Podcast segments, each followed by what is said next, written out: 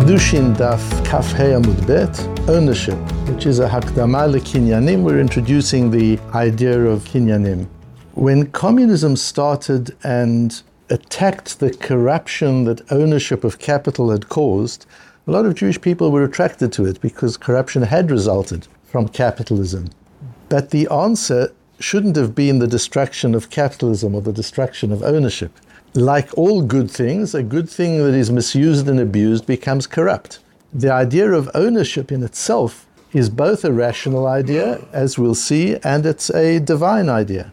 It's rational and divine. That's why communism couldn't last, it couldn't survive, and the Gedolei Israel at the time predicted it would, it would collapse.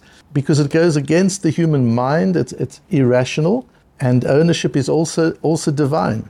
Through the Torah, the Ribbono Shel Olam teaches us how to think about ownership and how to think about commerce in ways that harmonize the human and the divine. And so this part of Kiddushin, where we get into laws of Kinyanim, actually serves as a bit of an introduction to Seder Nezikim, which we're going to start Shabbos Parshas Vayera in November. We'll be starting Bava Kama. And this gets us into the thinking about Nezikin, which is the Seder that it deals with laws of commerce. But it's much more than laws of commerce. It's really to learn how to think in a way that is both rational and divine at the same time. When we learn Moyed and we learn Zroim and we learn Kodshim, we're really learning about the divine. It's hard to apply the rational mind to those Siddurim, but when you do Noshim and to a greater extent Nezikin, you really are combining the, the rational human mind with Kibiyachel, so to say, Hashem's mind himself. And today we're going to collide 2,000 years of, of thought. We'll start with a Mishnah from the 3rd century, we'll have a Rashi from the 11th century, and then we've got a Kuntras Asfekis and a Reb Shimon Shkop and Reb Shimshon Raphael Hirsch from the 18th, 19th, and 20th centuries. And we'll bring them all into our Beis Medrash this morning, and in, in 15 or 20 minutes we'll see how they understand kinyanim, at least get begin to get some sense of it. Our Mishnah talks about the kinyan that applies to animals. Again, we've talked about kinyanim before. Kinyan is the act of transfer of ownership and defines the moment from which ownership is transferred. A behema gasa, our Mishnah says, cattle, how, what is the kinyan for cattle? Misira, you hand over the reins from the seller to the buyer. Hadakah, if it's sheep or goats, bahagba, you lift the animal up. The Rabbi Meir and Rabbi Lezer v'chachomim, only the chachomim say, behema daka niknet bimshicha, the way you do a kinyan on a lamb or a goat is to, to pull it. You make it move. That's the way that you do it. Rashi, this is a little Rashi on the Mishnah, which, which I believe is perhaps the most important Rashi in all the sugyas of Kinyanim. Niknet b'mesira ba'aleha mosrim ota lelokeach be'afsar.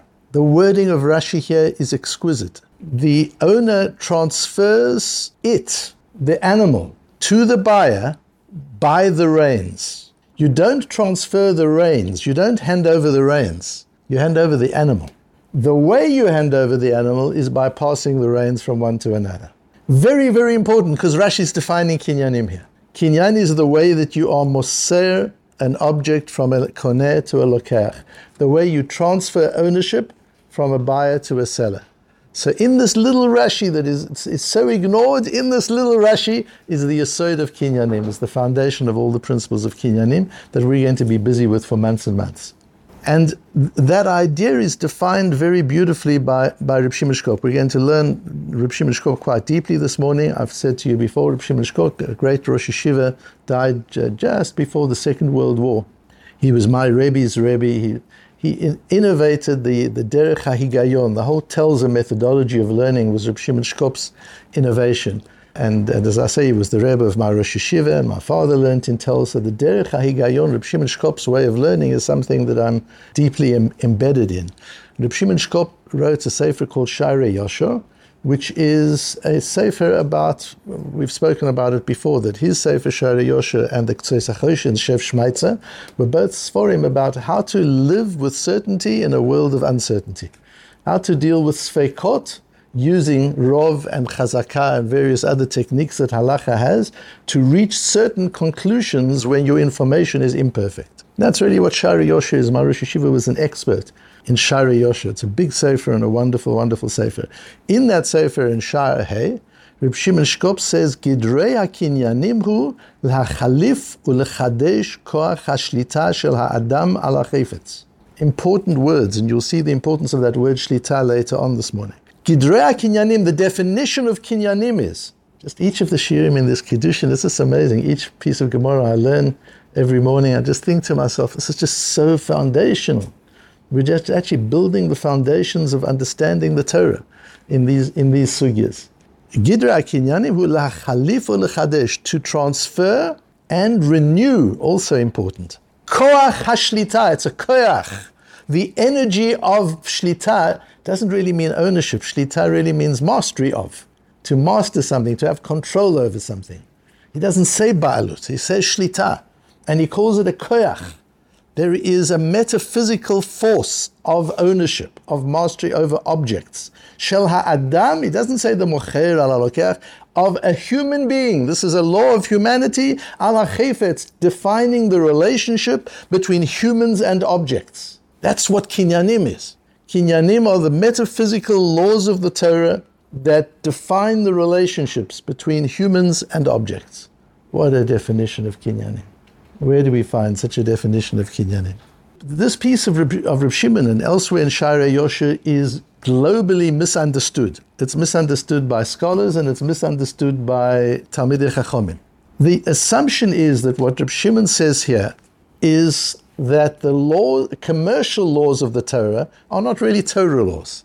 They're laws of commerce that any society would have. The Torah law starts after you've established the laws of commerce. Who owns what? Who owes what to who? That's laws of commerce. That's not the Torah. The Torah then tells you what to do about it. But there are no mitzvahs and averos in the laws of commerce as such. Now, just skip the first paragraph and go down. I'll show you where you see that in the Reb Shimon, why it leads to this misunderstanding. V'dine mamonot ein kain. It's not in dine mamonot, in the little paragraph starting uvir in yanzeh. In dine mamonos, it's different from laws of mitzvahs. The kodem shechal aleinu mitzvat Hashem l'shalem or lahashiv. Before the mitzvah applies to pay or to return an object, tzarich shiyukdam aleinu chiyuv mishpati You've got to establish what the legal status is. And people understand that chiyuv mishpati to mean like a secular legal status. It's a rational legal status. What, what, is, what is the rational one? And he actually almost says that. Again, in the next paragraph, אין אנו דנים כלל על עניין שמירת איזו מצווה, אלא עניין מציאות למי קנוי הדבר. We're looking at mitziut, fact, who does it belong to? Use your common sense, this is not about mitzvahs and Torah. Who does it belong to? And considering laws, the legal system, again, people think that means the general legal system. Who's supposed to have the chayfetz? Because it is logical according to law. That in a case like we have in Bava if you exchange a donkey with for a cow, and the cow has a, has a calf, but you're not there at the time. You're on another farm exchanging the donkey, and simultaneous to the exchange of the donkey, the cow is also being exchanged. But you don't have a watch. You don't know exactly what time that exchange took place. Now you go to the other farm and you see the cows had a baby. Did the cow have the baby before the exchange or after the exchange? He says it's logical that matan aladim nimtzav lad bishat ledat asafik b'rishut shel echad meim shiyu b'rishuto. Depends where, the, in whose rishut it was found. Vim kaima ba'agam, if it's found in an, un, an unowned territory, as linan bata marakama, we'll assume that it belongs to the original owner. The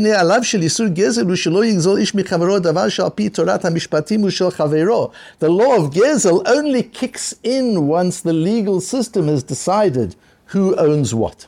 So you've got two things. You've got the legal system, and then you've got the Torah kicking in, and that's how people un- misunderstand Reb Shimon Shkop.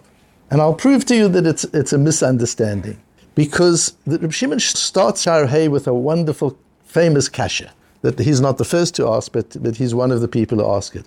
Why, in matters of mamonot, in monetary matters, in commercial halachot, do we say that sofik momon lahakil, you go the lighter way? If you've got a doubt, who does it belong to? Do I have to give this back or don't I have to give this back? You, you go the, the sofik momon lakula. If it's a monetary doubt, you take the lighter view.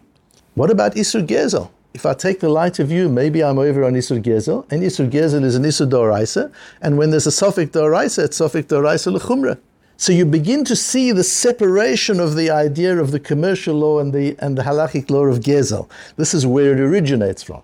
He then brings the Kuntras Asfekis. The Kuntras Asfekis is the brother of the Ktses 18th century. The Kuntras Asfekis, his brother, the Achoshin, thinks very, very highly of, of the Kuntras Asfekis. Kuntras Asfekis started off after he got married, he worked as a barman to earn a living. It's quite interesting. Not for long, he then became a, a in a yeshiva, and then he became the Rov, the Dayan of Munkach. So this was a huge person. Imagine you walk into the bar, you could have been served by the Kuntras Asfekis.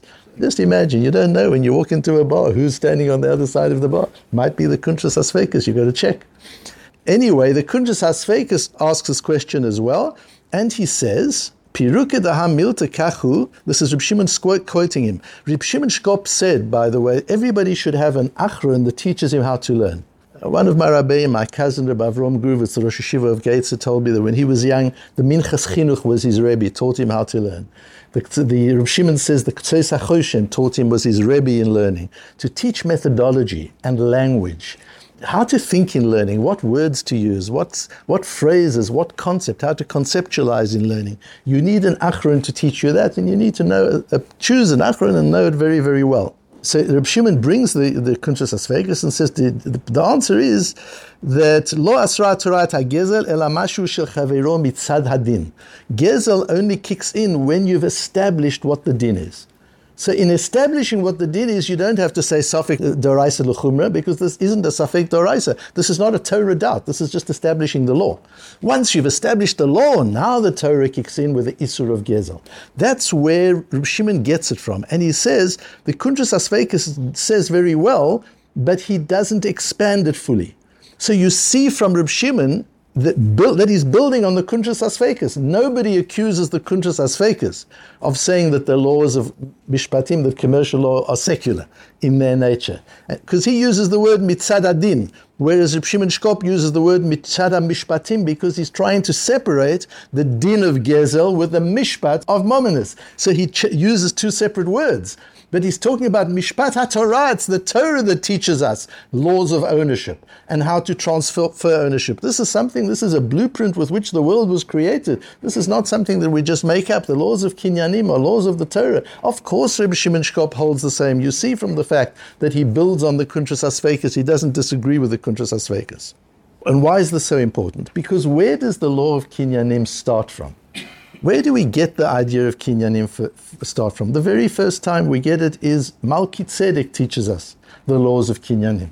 Malki Tzedek, the king of Shalem, Yerushalayim at the time, who says to Avram, Vayavarcheyu vayomar Baruch Avram lekel elyon koneh shamayim va'aretz. He uses the word kinyan. And he uses it in respect to Hashem. So you see, kinyanim is a divine concept. This is not just a legal system that men made up. Malki Tzedek recognizes the concept of Kinyan is much deeper than that. And Reb Shimshon Raphael Hirsch explains that posuk unbelievably brilliantly. Reb Shimshon Raphael Hirsch, we're so lucky, we've got it in Hebrew, we've got it in English, it was written in German. When my father wanted to learn Reb Shimshon Raphael Hirsch, when he was in yeshiva, it was only available in German, so he studied German for years. He studied German so that he could understand Reb Shimshon Raphael Hirsch in the original. He just finished studying German and he bought his first set of Reb Shimshon Raphael Hirsch and it came out in English. But that's how important it was to him to know, to understand. Reb Shimshon Raphael Hirsch says the idea of koneh hu musag shel mishpat, he uses the same word, at least in the Hebrew, but it's law musag shel alimut. The idea of Kinyan is unbelievably sophisticated. Until that time, what Malki is saying is until that time, you owned something by possessing it. Possession was ownership. If you took something away from somebody else by force, it was yours. If it was in your house, it was yours. If it was on your property, it was yours. What is the idea of Kinyan? I can own a property in New York, although I'm living in Ra'anana. I can own a car in New York. I can own a goat in the Midwest of America or in Afghanistan. Ownership is not tied to control.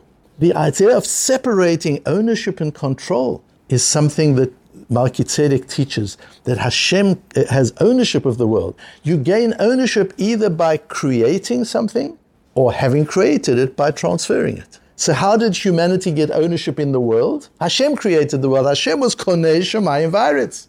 That's what it is. He's Konei Shemayim. It's his.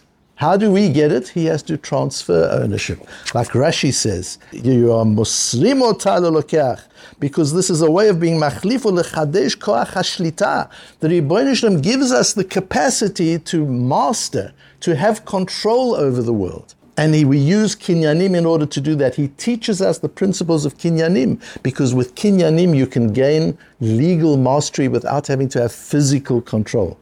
You don't have to grab it, you don't have to capture it, you don't have to conquer it. You can buy it, you can acquire it. That's the power of kesef. It doesn't mean that you control the woman, that you dominate the woman, that you lock her up in your house. She's free. You have mastery over the woman and she's part of your life. She becomes part of you.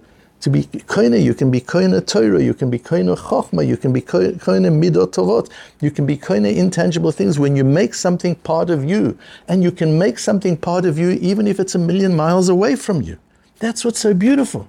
You koine, you, you acquire your wife, so to say, you're invested in your wife. She can be six thousand miles away. She's still your wife.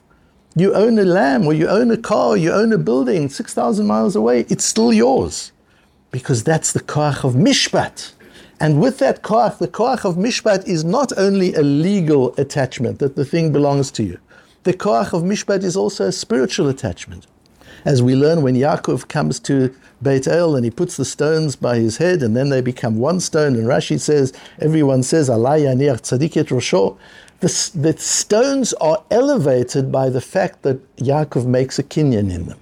When something becomes yours, the object changes. If you're a tzaddik, the object is elevated. If you're a rosha, the object is ta- taken down. And the object influences you. You can have an object which corrupts you. A cell phone can corrupt a person depending on how one uses it. It's just an object. A TV set in one's house, a computer can corrupt you. An object can corrupt, even inanimate things can corrupt us, and they can elevate us. A chefza shel kedusha can elevate us. The way we use something can elevate us. Yaakov uses the stones and elevates the stones. The stones in turn elevate Yaakov and, and become a mizbeach afterwards.